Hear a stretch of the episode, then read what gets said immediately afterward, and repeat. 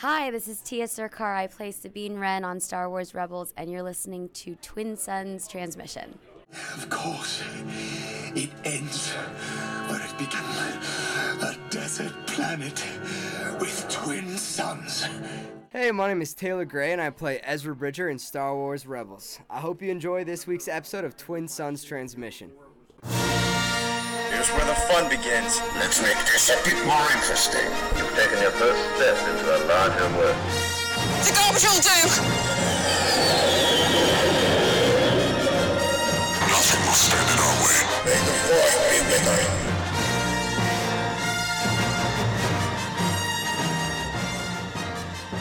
Hello, once again, and welcome back to another episode of Twin Suns Transmission. I'm your host, Eric Pfeiffer, joined as always by Jesse Sanfilippo. Hey guys. Welcome back to um, Twin Suns Transmission. We're very excited to have you. Thank you so much for choosing us as your podcast of choice today. And we're very excited because we have a lot to discuss regarding Galaxy's Edge and Star Wars Celebration, Star Wars Resistance a lot of cool stuff happening. So, um, Jesse, why don't you kick us off with the news on Galaxy's Edge? So, big news for Disney's Galaxy's Edge. We have the release dates. So, Disneyland is going to be opening on May 31st, and Disney World is going to be opening Galaxy's Edge on August 29th. And this May 31st release date for the Disneyland is actually earlier than they originally planned to open it due to people like us being super excited to get in and experience this park. Um, and they're opening it in two phases. So, phase one is going to be the opening of just the main park area. You're going to be able to eat all the food, have all the specialty drinks, and shops will be open. But you'll only be able to ride the Millennium Falcon ride, Smuggler's Run, at that time. Um, the phase two is going to be later in the year. They didn't exactly say exactly when the phase two part will be open, but that is when you'll be able to ride Rise of Resistance. So, just something to keep in mind if you plan on visiting the Disneyland park right on the opening date of May 31st. You'll only be able to ride the Millennium Falcon ride. Still exciting, still really cool that they're opening it early for everyone, but just keep that in mind. Yeah. Well, I got my tickets for Disney World only because to be honest, it's a shorter trip for me coming from Chicago, and also um, Disney World usually has more things happening and usually is a little bit bigger. Um, there's more space and things like that. So I got my tickets for August 29th, uh, which is going to be the opening for Disney World. So I'm flying out there on the 28th. I already got my transportation. I already got my hotels. I already got my park tickets and everything like that. So I am very, very stoked. And people have been like, well, you know, it's going to be really crowded. I'm like, yeah. So I'll be there for opening. Like I don't, I don't care. I, I am fully anticipating waiting in a bunch of lines, but that's why I've got four days just for Hollywood Studios, just for Galaxy's Edge. If it takes me all four days to get everything done and I still don't get everything done, I don't care. It's more about the experience and being there on open and stuff like that. So I'm super, super excited about that because this is going to be a once in a lifetime opportunity. Uh, the opening of a Star Wars world, you know, at a, Yeah. at a theme park. So I'm very, very excited to go. I can't wait.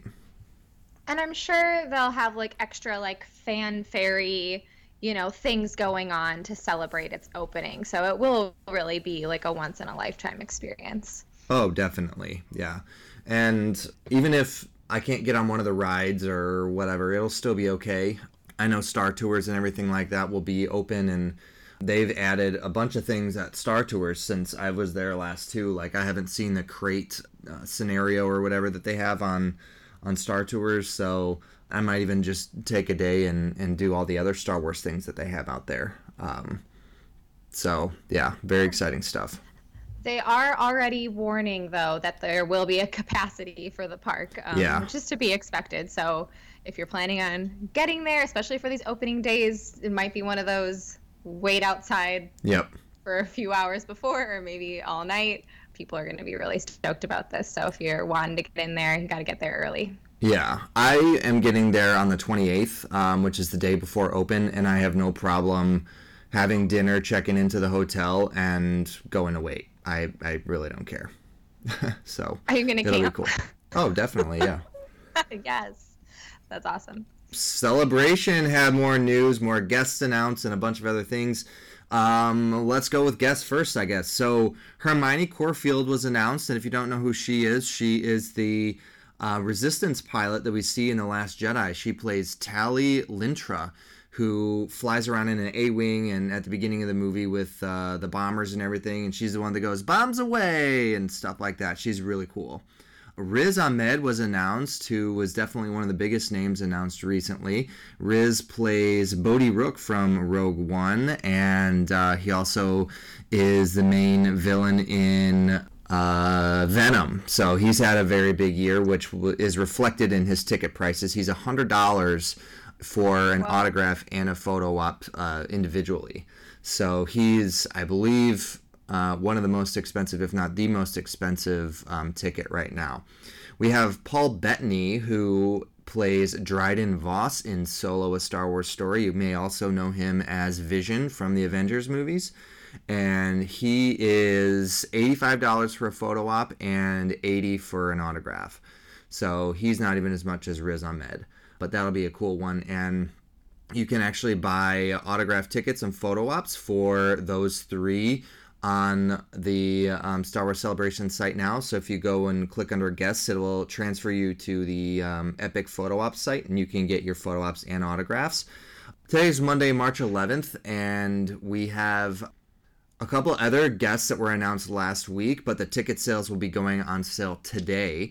So Erin Kellyman, who plays Enfys Nest, was announced on Friday last week, which was pretty crazy.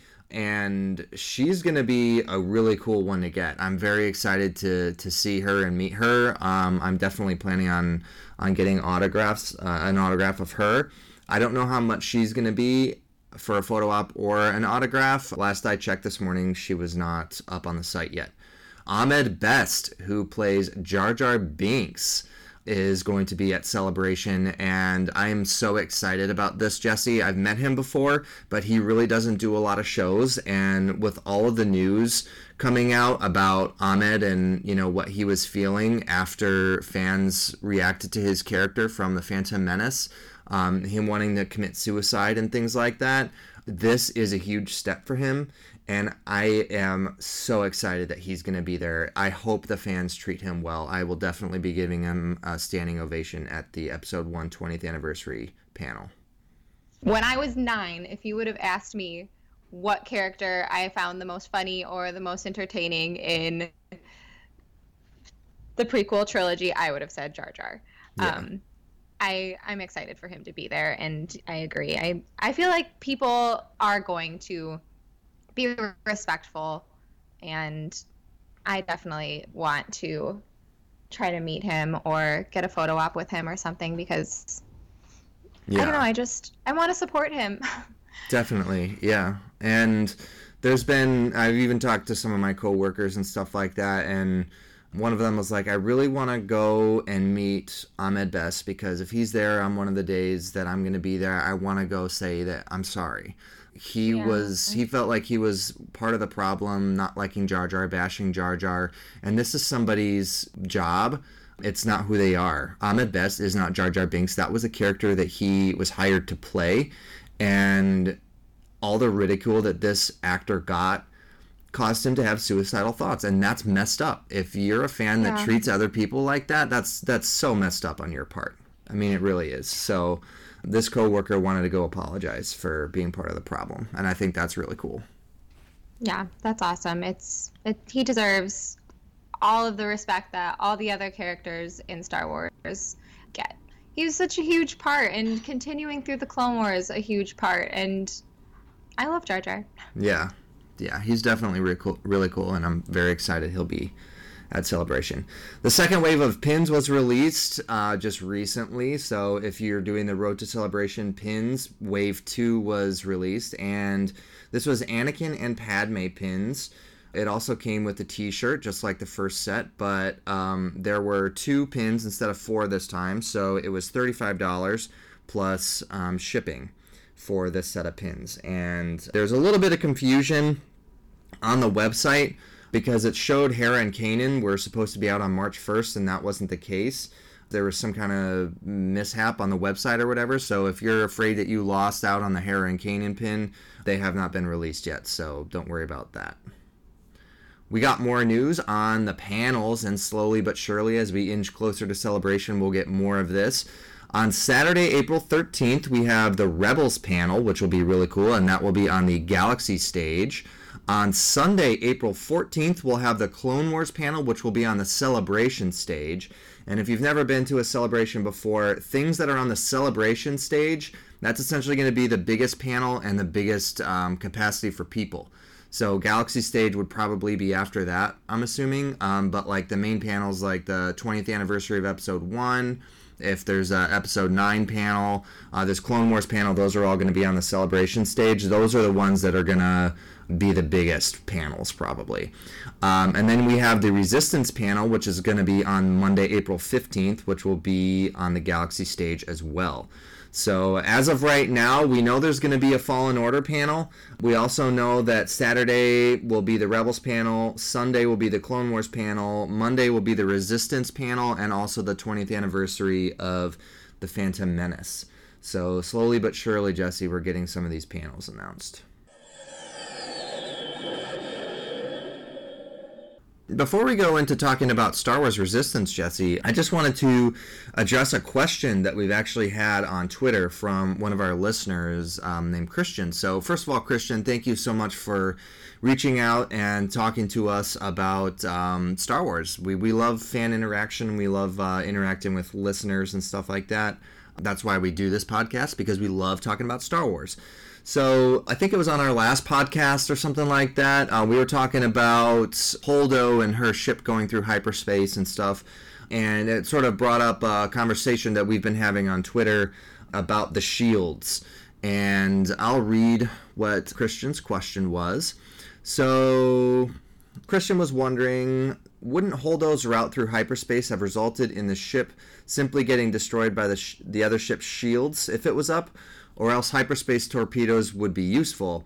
My only explanation is that since no threat was present for the First Order, they had no shields up and therefore it worked, but that's not explained in the movie. Since in Rogue One, you see the Rebels crash their ships while going into hyperspace in front of Vader.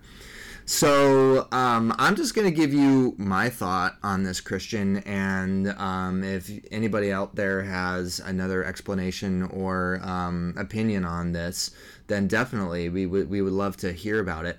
So here's the thing. Um, I watched this episode or this scene a million times um, after I read your comment, Christian, in Rogue One when we see the rebel ships jump to hyperspace, the ones that actually push the button or pull the lever and jump to hyperspace are gone. They're fine. When Vader's ship comes back in, the only one ship crashes, and that ship was not traveling at light speed. That ship was just slowly moving on. They had they were at sublight essentially. All the other fighters, like the Y wings and the X wings that are around there, they sort of veered off and didn't crash. So it was only one ship that crashed and by the time the Star Destroyer was out of hyperspace, it also was not going at light speed. So, two ships that were not traveling through hyperspace or at light speed just crashed into each other, and that's pretty normal, I feel like. As far as the shields, power works in a lot of different ways. And like I said, this is just my opinion, my view on how this works. But power in Star Wars works in a lot of ways, especially regarding ships. So there's only a limited amount of power a certain ship can have, right? For example, some ships divert all their power to the engines. Some ships divert all their power to the hyperdrives, some ships to the weapons, some ships to the shields, and so on and so forth. So it all depends on what's going on. And as we know from watching The Last Jedi, the First Order ships were chasing the Resistance, and the Resistance was able to keep at a distance that was just far enough out of range where the First Order couldn't get to them. So, in my opinion, I would assume that the First Order's power was directed toward their engines to keep up with the Resistance. That's just what I think when the resistance was shooting the little um, transports down to Crait, they sort of diverted and went off into a different direction at a different angle and weren't trying to necessarily keep in front of the first order, so therefore they were able to shoot at them. But if you also remember back to Clone Wars and the trench episodes, shields actually, you have to lower the shields to shoot torpedoes and things like that. Not that the First Order is shooting torpedoes, but a lot of times certain weapons work certain ways with the shields. You may have to lower your shields to shoot certain weapons, and also shields take a long time to recycle. So if you remember in those trench episodes, they lowered the shields, trench shot his torpedoes, and they couldn't turn their shields back on because they were recycling before the torpedo hit the bridge. So the shields work in all sorts of different ways. And like you said, maybe it wasn't mentioned, but I don't think it's uh, I don't think it's too incorrect to say that the First Order probably wasn't viewing the resistance who were fleeing as a threat and therefore probably didn't have shields up anyway. So that's just my thought on it. I don't know if you have any thoughts on it, Jesse, but that's what I think. No, I mean, I felt like I had heard Pablo Hidalgo say something about it, but Yeah. I couldn't find anything. And yeah, like ships and vehicles and things like that that don't have shields up definitely crash into other other ships. And we see Holdo go through hyperspace, actually make that jump through hyperspace to crash into them. And so, in my opinion, everything's completely um, legit. But if you have other thoughts or anything, I definitely like to hear it. This is this is not meant to begin arguments or things like that. This is just fans having a discussion on different opinions and thoughts on the movie and on shields and hyperspace and things like that. So we definitely welcome conversation. So Christian, hopefully that helps. And like I said, that's just my opinion. I don't work for Lucasfilm by any means, but that's just kind of my take on it.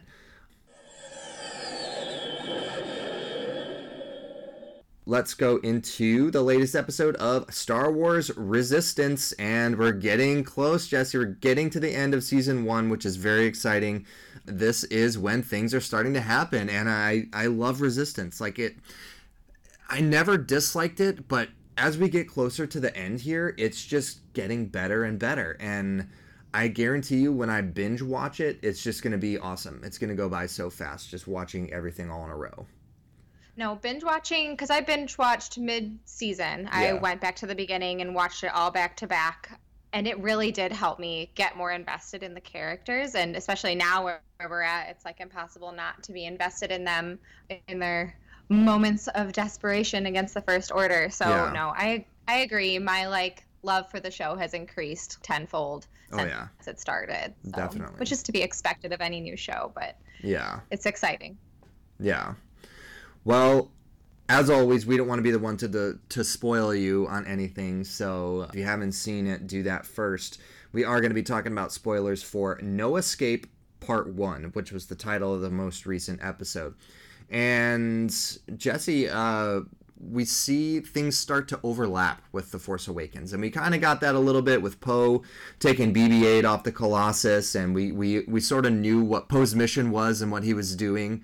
But at the beginning of The Force Awakens, that's where we see Poe. Like we know what we know what's going on. But now um, it's sort of the the middle of The Force Awakens is the time period where we're at because we see um, Hux and uh, we learn about Starkiller Base being operational, which was really cool. And having the timelines sort of merge together and sort of, you know, you know what else is going on in the galaxy at this time with Finn and Poe and Leia and Han and everybody else. It's really cool to kind of see the timelines sort of just merge like this.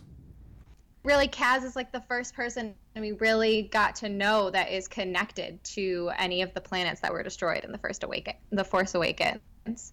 So and something about Hux's speech was more chilling, I want to argue, Yeah. um, in Resistance than I felt. And I already felt pretty chilled over it in The Force Awakens, but I felt like I was like full body chills watching it in Resistance and watching Kaz react to it. Really mm, sad. Yeah. I mean, I think a part of that too is, like you said, we know Kaz had family on the planet. Mm-hmm.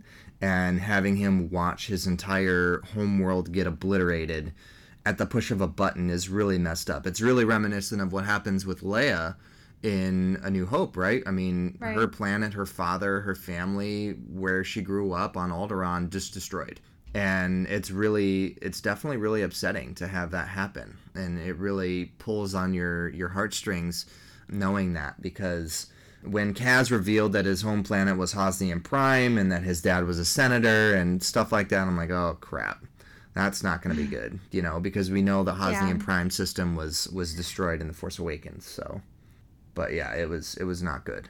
Right. No, I going back to Leia and having watched her go through this, and then I believe it's in the Leia comics where she really wrestles with like the aftermath of losing Alderaan. Mm-hmm. Like I just thought back to like that story and like all the things she went through after losing her home planet and her entire like her whole world, like literally her whole world, but in the sense that we as Earth humans use the your whole world Yeah. is gone. Like it's your whole world.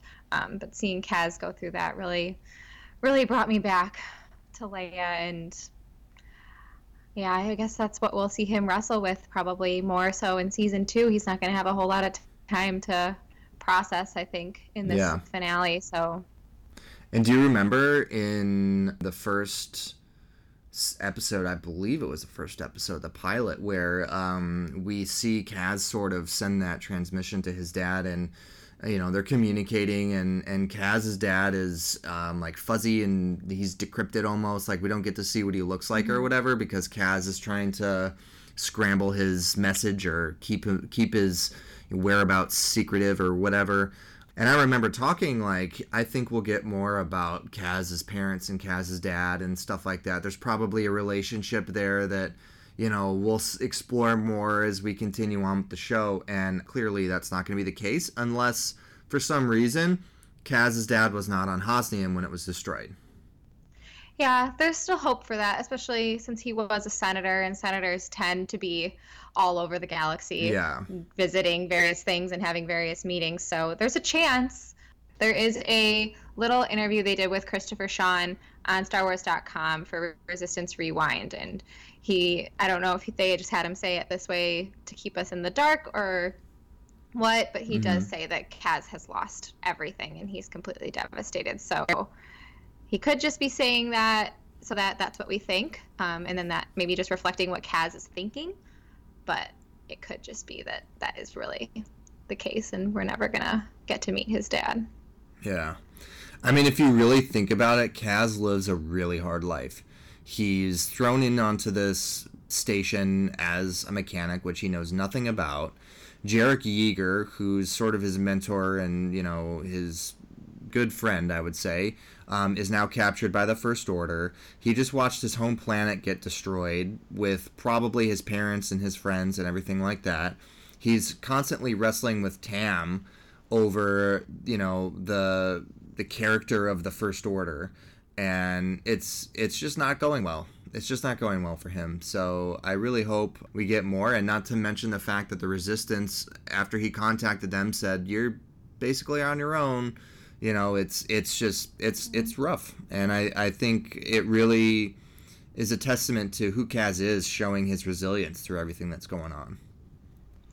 It's only going to get harder for kaz because if he stays on his own rebel cell on the colossus not with the resistance but doing his own resistance thing it's just going to get more difficult because they know who he is now and if he doesn't have the support, if he doesn't meet up with the rest of our rebels, which I don't think he will, otherwise it they're gonna have to put him in the last movie. Um, but uh, it's just gonna get more difficult for them to just know, just like a random rebel in a very specific spot. They know where he is. He can't hide forever.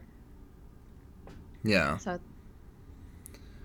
well there's a lot of really cool characters in resistance and i think kaz is definitely the one that is going to show the most character development because obviously he's the main character but tam is also one that i feel like is going to have a, a major a major role and Jesse, kind of like what we talked about on our last episode, Tam is eating very luxuriously. She's having all these fancy foods, and you know, Agent Tierney is uh, is manipulating her, and she's offering her positions to be a first order pilot, and you know, using her her words to gain Tam's allegiance, which I think is is really an interesting twist to the story. yeah, I'm really sad about Tam and her not just eating all this up and not trusting that her friends are out for the right reasons. You know, Yeah, like yeah. she just lets this lady feed her.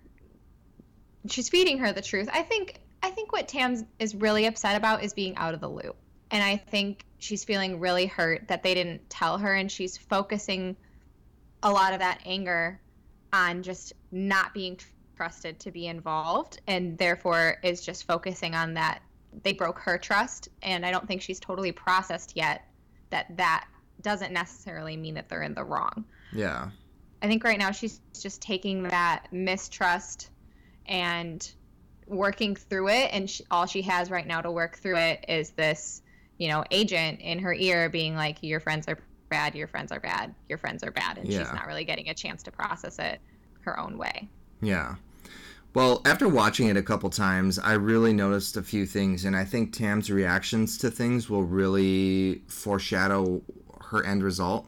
I think when when she had that brief interaction with Yeager and he was being pushed around by the stormtroopers and they were yelling at each other and stuff like that, like Yeager was like, "It's not what you think," and blah blah blah and whatever, and then she dishes stuff back to him and okay, that's all fine and good. She's just recycling what Agent Tierney told her.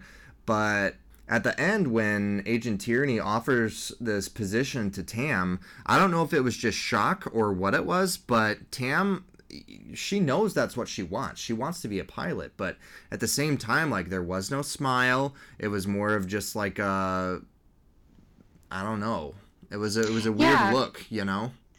She looked scared. Like Yeah. i don't know. Like she looked yeah she looked caught off guard. And we know tam is smart. And i think that's why it's surprising us that she's eating into all this first order manipulation. And this might be her like little wake up call of being like this woman is giving me exactly what i want.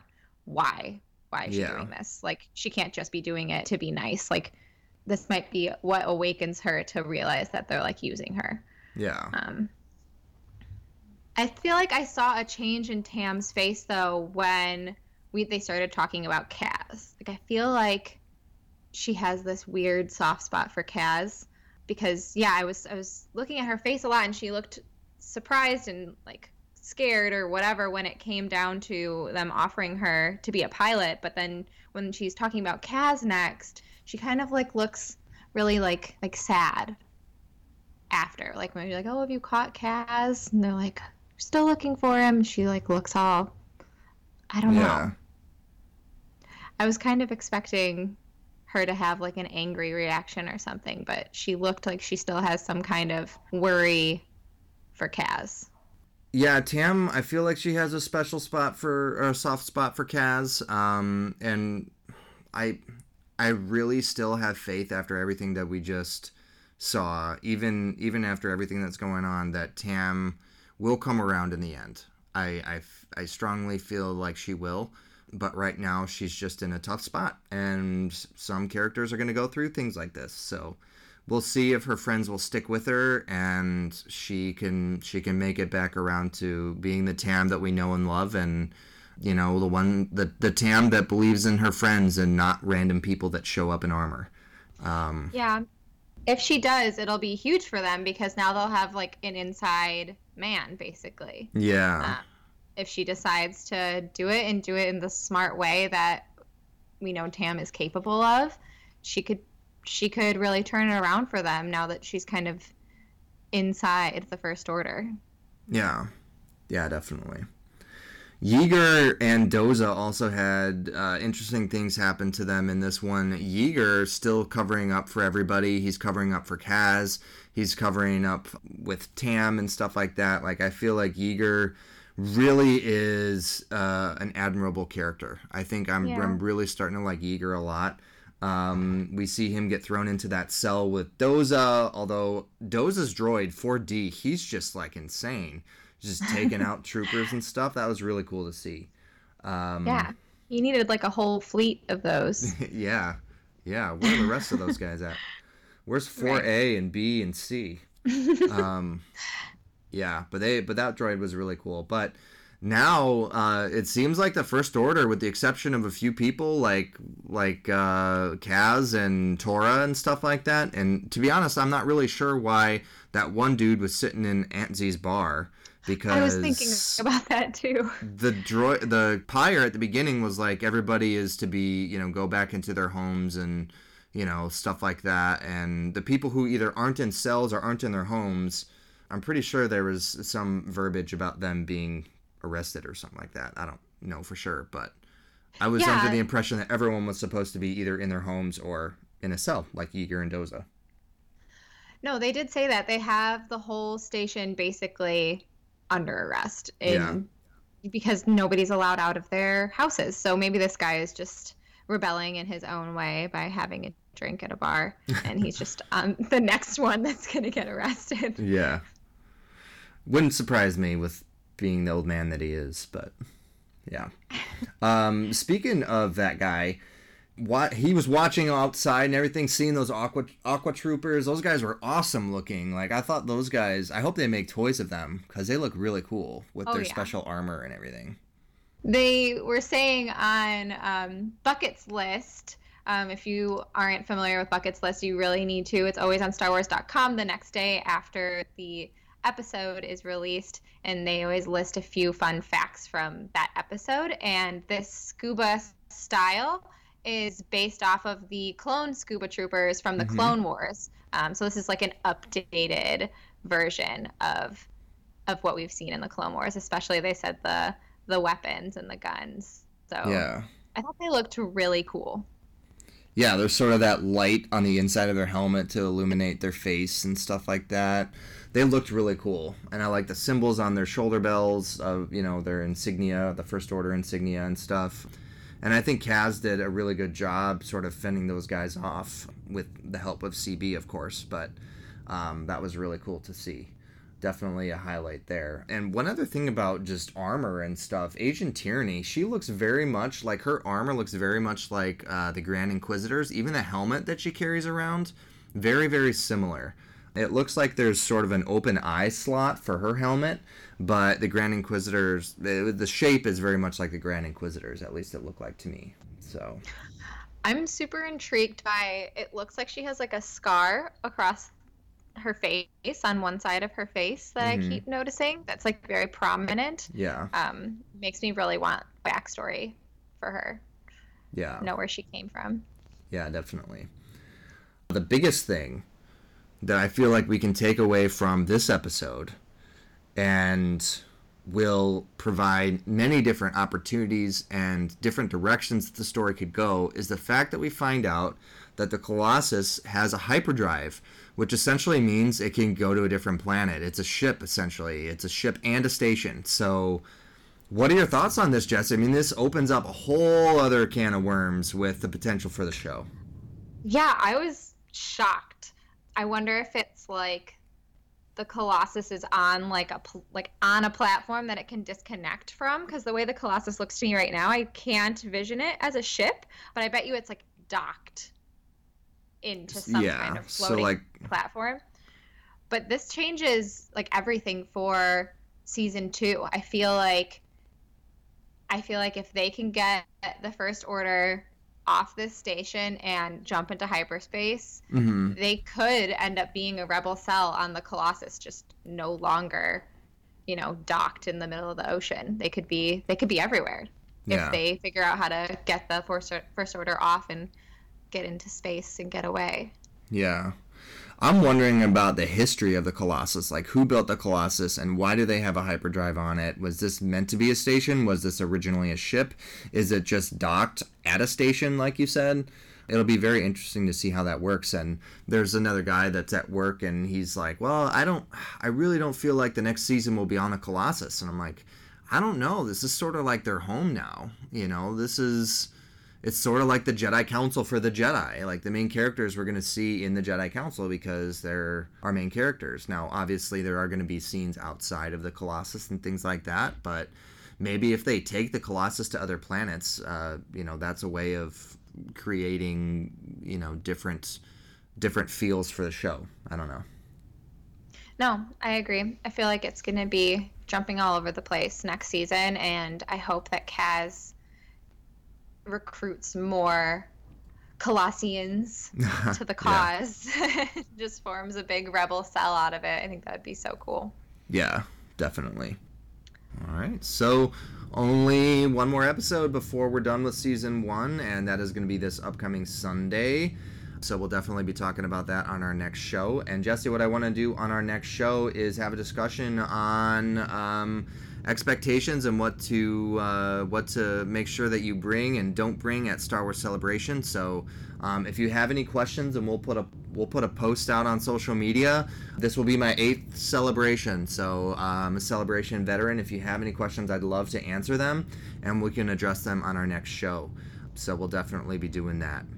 There's also going to be more guests on this upcoming this week on Wednesday. Expect more Star Wars Celebration guests to be announced um, as we inch closer to having a complete guest list, which is pretty cool. But that'll pretty much do it, Jesse, for this episode. Do you want to tell people where they can find us on social media? You can find us on Facebook, Twitter, and Instagram, all under the handle at Twin Suns Outpost. All right. And if you're looking for places to listen to our show, you can find us on our website, which is www.twinsunsoutpost.com. Find the podcast tab on the left hand side, and we'll have all of our shows available there. You can also find us on iTunes and the Google Play Store Star Wars Podcast app. And if you like our show, you think we're pretty wizard, we would really appreciate if you left us a review on one of those platforms. Thank you so much for listening to episode 135 of Twin Suns Transmission. We'll be back soon with more celebration, resistance, and more Star Wars new next time. So for Eric and Jesse, may the Force be with you.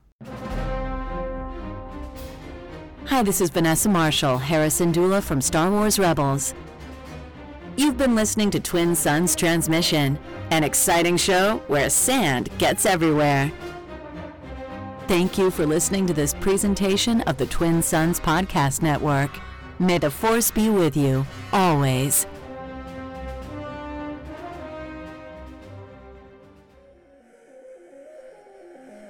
Airmaster, Tatooine.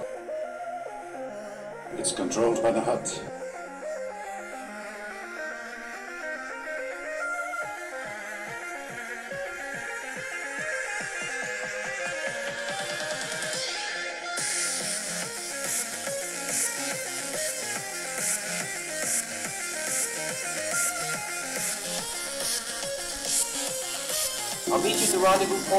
Point